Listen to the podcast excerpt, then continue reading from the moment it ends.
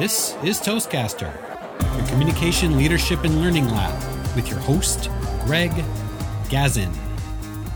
Episode 132 How Isolation in Space Translates to Life on Earth Today, with our guest, Dr. Shawna Pandya.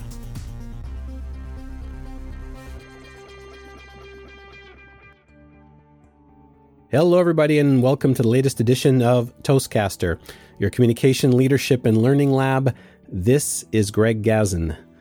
On the line today from Edmonton, Alberta, Canada, we have a special guest.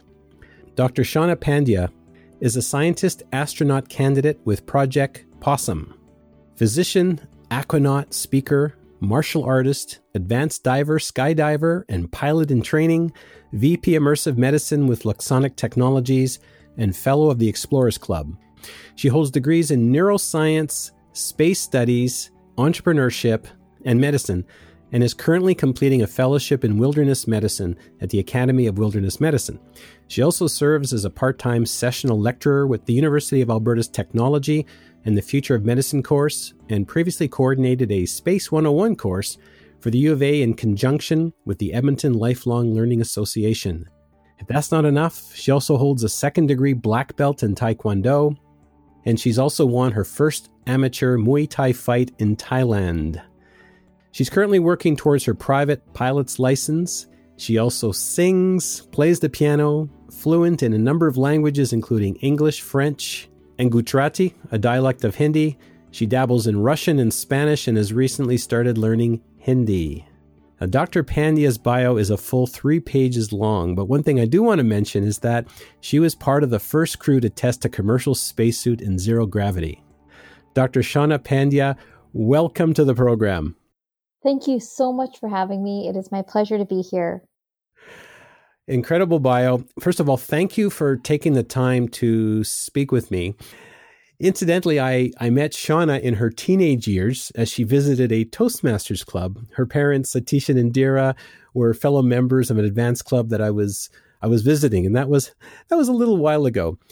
Originally, I connected with you as you were originally scheduled or slated to be the keynote at an upcoming Toastmasters conference, which sadly has been postponed. Although I thought since we're connecting virtually, probably be a good opportunity to have you on the show. Yeah, you know, um, in times like these, the physical spaces that in which we existed may be diminishing, but I think that's just an opportunity to make use of the virtual world. Absolutely, and you have a, quite an eclectic mix of talents and professions. We will get to some of those, but with the current global pandemic, I know you've been busy. You've had extended clinical hours. What are things looking like for you right now, and, and what's your take on the current situation? Oh, goodness gracious. Uh, how much time do we have? In, in a nutshell, um, life is still very busy, but in, in, very, very different in, in ways that I never um, would have foreseen if you had asked me what 2020 would bring. And I don't think any of us would have foreseen. Um, and it's so humbling that something so small and so ubiquitous that we don't think about, like a virus, has brought humanity and society to a standstill. Um, and as you mentioned during my intro, my, my day job is as that of a physician. My life is all COVID all the time right now. Everything has changed. So, as you may have gleaned from all the other things I do, um, there's a lot of travel involved. I was essentially traveling once a week until June uh, on top of clinical practice. My entire travel schedule has changed, but it means that in terms of the virtual world, um, I'm involved with online teaching, webinars, a health task force to help disseminate trusted information about COVID, um, looking at how I can implement best practices at the clinic I work in. So life is still busy, but for very, very different reasons. And there were a lot of things I had on my 2020 bingo card, but global pandemic was not one of them. First of all, I have to thank you for helping us keep the world safe. It's it's amazing. Again, when we had spoken earlier, I had was looking at your bio, I looked at your website and I saw all the different things that you do and I said, "Well, what is it you do during the day?" You refer to yourself as having a personality or a persona of a of Batman and Bruce Wayne. So tell us a little bit about that and that perspective. Yeah, um, absolutely. Um, my life is, as you say, a Batman Bruce Wayne scenario. So by day, um, I practice medicine full time. I'm a general practitioner and I also cover rural ER. So I'm actually out in the periphery in a rural community this week. By night, I do all the space stuff. So that includes teaching a course in operational space medicine, being a citizen scientist astronaut candidate with Project Possum, um, so that involves doing really cool things like testing spacesuits in zero gravity, testing spacesuits in spacecraft crash landing scenarios. So it, it all ends up being uh, very, very jam packed in terms of scheduling, but it's a lot of fun. And I absolutely love every minute of what I do. With all that you've done, whenever you hear the word space, you start thinking of Star Trek and all these other incredible things. What's been, you've done so many things. What's been your biggest wow moment? Oh gosh, I think it was actually, I was um, at the Canadian Space Agency. They were holding um, a space medicine and health forum uh, in November of 2019. So just a few months ago.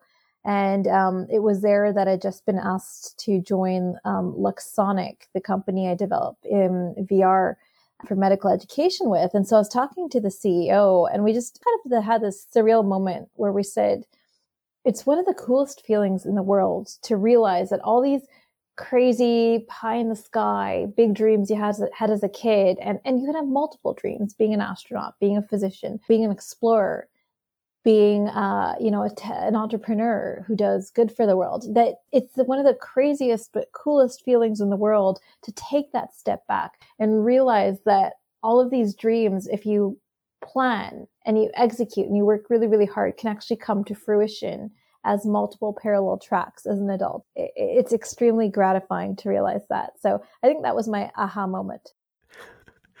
Living out your childhood dreams. I'm I'm wondering how many of us actually do that. You said you had it all planned out. You talked about having parallel tracks. That's that's really interesting.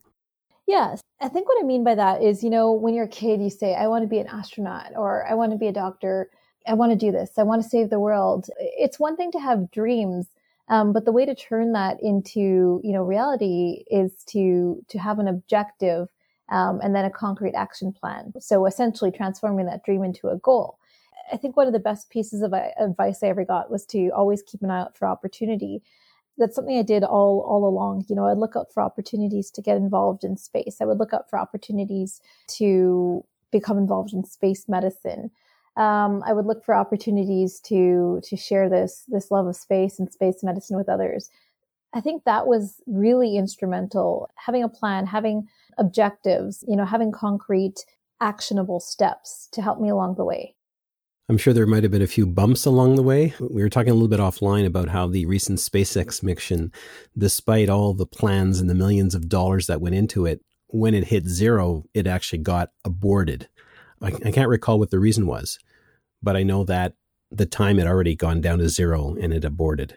Yeah, it's critical decision making like that. I have to give props to the flight director or the mission director uh, who made that decision because one of the most important things, one of the most critical skills to learn both in the space world and both in the medicine world where you're dealing with high risk, high reward is to have that discipline to make tough decisions.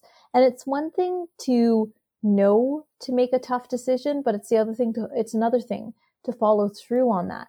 And so, um, judgment, reasoning, critical thinking, critical decision making, these are all skills that we're all con- continually developing in our adult lives, even as we're growing up.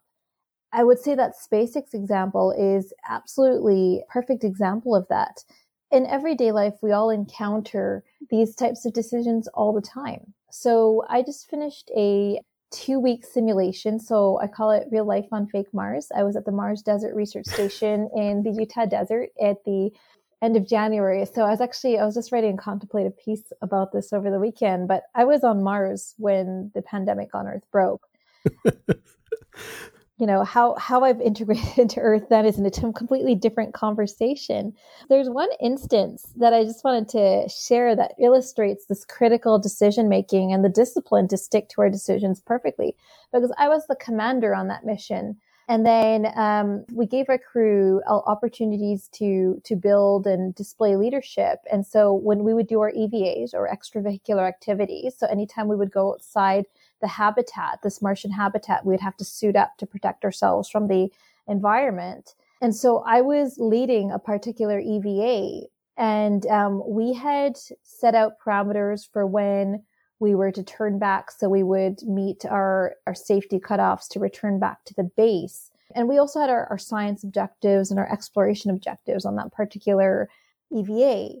At one point, we're nearing very close to our turnaround time, but we were just so close to making one of our last objectives.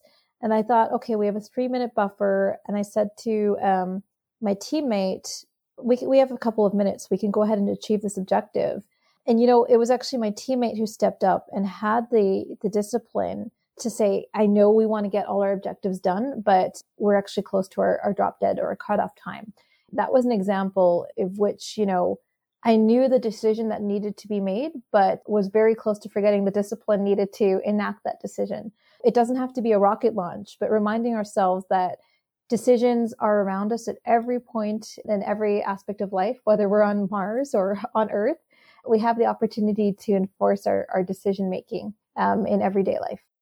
That's a great way of putting it into perspective. I, I didn't mean to laugh at you. I was laughing with you when you said you were other people were on Earth and you were on Mars. It was just it was reminding me of the TV series Life on Mars. So again, my I was out there in space somewhere. it still spend a lot of time reflecting on how 2020 has unfolded it's gone from commanding a mission on a quote unquote whole different planet and just, you know, being in total isolation and watching the news from Earth roll in um, when your daily comms or communication windows open so you can communicate your mission updates to mission control back on Earth. And, you know, that's when, that's when we first heard of this novel coronavirus. And to see how life has changed since then, it's it's very like I said before, it's very humbling. But there's so many lessons learned from the space world, really, that I think um, make a lot of sense when it comes to dealing with the current global situation. As you were speaking, I was actually picturing you on Mars, watching or listening or having the communication coming in from Earth. So, are you on Mars? You basically in a total isolation? Like, are you in, a, in an area where you're basically cut off from everything? Yeah, absolutely. You know, on this this Mars simulation, we try to um, reenact, um, really play into the simulation as much as possible to really get into this survival and resourcefulness mindset, this type of astronaut mentality, which I think the lessons learned there on Mars, you know, really come into play for building character and resilience in everyday life, and particularly in times of, of crisis and times of where, where mental fortitude is needed, like dealing with a global pandemic. Um, and even dealing in, in everyday situations with teams and coworkers. So coming back to your question, you know, what was the isolation like? It was geographic and it was technological isolation. When you're on Mars, your one way delay with communication with Earth. It's not like when you're on the International Space Station where you're close enough. I'm making air quotes because you're still not very close, but you're close enough. They have instant yeah. communication with Earth up on the International Space Station. And now with distances in space being as gargantuan as they are, by the time you get to the moon, it's a three second um, delay in communications. And by the time you get to Mars, depending on the alignment of or the Earth and Mars, it's four minutes to 20 minutes one way. So if you can imagine at the highest opposition between Mars and the Earth, you would be dealing with a 48 minute round trip communication delay. Um, so there was no, there's no instant messaging. There's no phone calls home. There's no quick chats. Really, any updates come to you via email and so it was really good preparation for knowing how to deal with social isolation. Well, it's funny how we complain about latency in terms of milliseconds, and you're talking about minutes, mega minutes. Absolutely. Could you share with us a time perhaps we're talking about we talked about leadership, we talked about decision making, we talked about teamwork. Could you share with us a time where during perhaps one of your missions that you had some mission critical communication that had to be had and there was some challenges perhaps that may have occurred? Yeah, for sure. The the issue is there's multiple issues with being able to communicate critically and how you communicate. Um, and so you have to you have to make a decision. And I've been on on multiple what we call analog missions, where you're you're in isolation, you're simulating being in a space environment.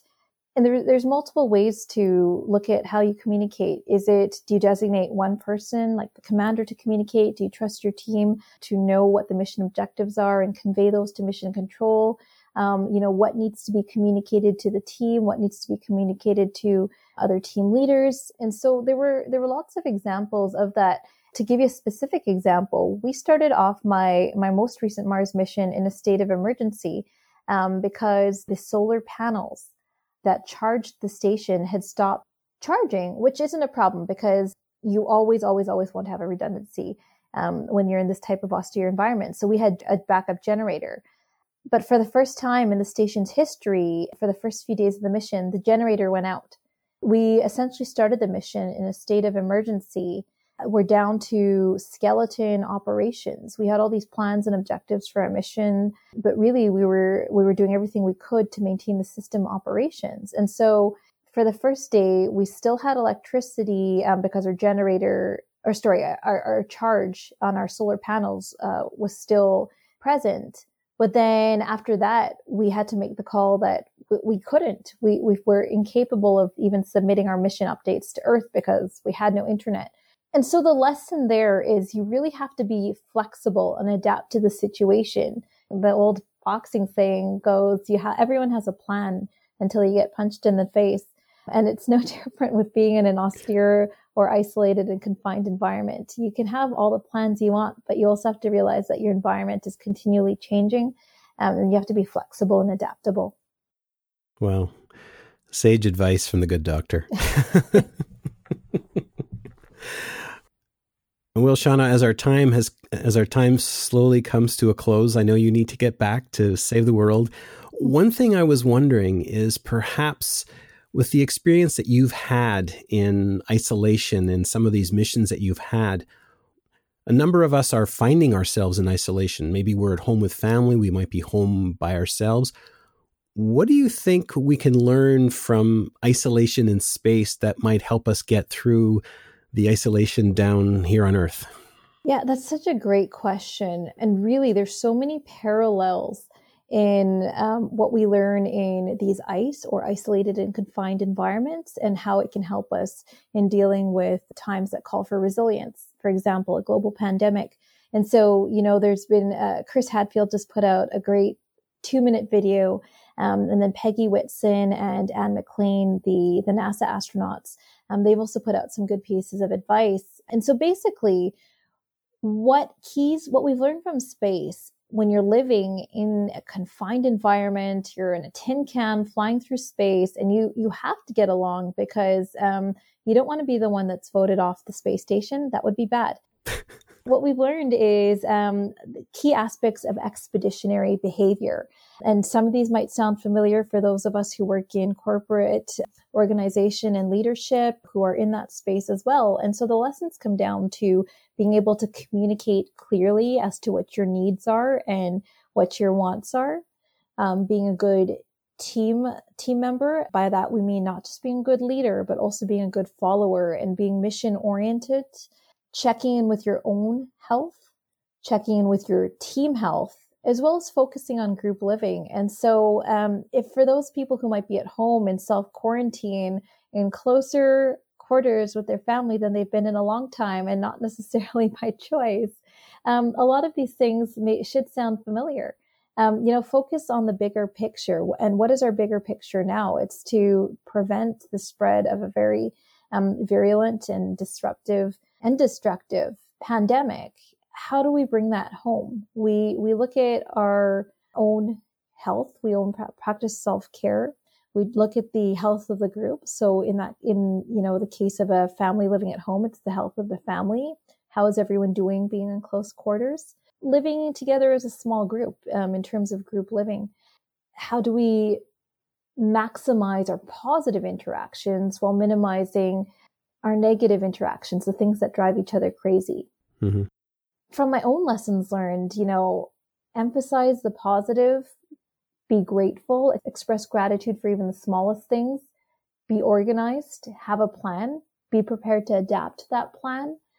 And then also just make time for the fun stuff, the social stuff, because that's how we create bonds. That's how we forge strong bonds that really endure. So, you know, there's, I could talk about this for hours, but the bottom line is, you know, there's a lot of lessons from space that translate to our current world situation. And it comes down to viewing ourselves as part of parts of the same team, focusing on the mission objectives and uh, checking in with how we're doing in our role in all of this. Very sage and timely advice. If folks would like to find out a little bit about you or find a way of reaching you, what's the best way for them to do that? They can find me online at shawnapandya.com, S H A W N A P A N D Y A. And I'm also on social media on Instagram, Facebook, and Twitter. So at Shawna Pandya on Instagram and Twitter. And my public page on Facebook is Dr. Shawna Pandya. Dr. Shawna Pandya, thank you so much. It's been an absolute pleasure and an honor. Thank you so much for having me, Greg. That was fun. Once again, this is Greg Gazin. We appreciate you tuning in. Now, I'm not sure how you joined us, whether you joined us through directly through Toastcaster.com or iTunes, but either way, you can pick up the podcasts there. If you really enjoyed the podcast, we'd really appreciate if you took a moment to leave us some feedback on iTunes because it really helps with our ratings. Plus, also feel free to drop us a line. Tell us what types of things you're interested in, what your Toastmaster specialty is, or what kinds of things you like to speak about. And perhaps maybe we'll even have you on the show. This is Greg Gazin. Till the next time. This episode was sponsored by Corey Outsmarts the Butterflies, a new book by Greg Gazin, geared to ages 8 to 80. Whether you want to improve your speaking skills or build your confidence, this short read is suitable for all ages. It's available at outsmartingthebutterflies.com.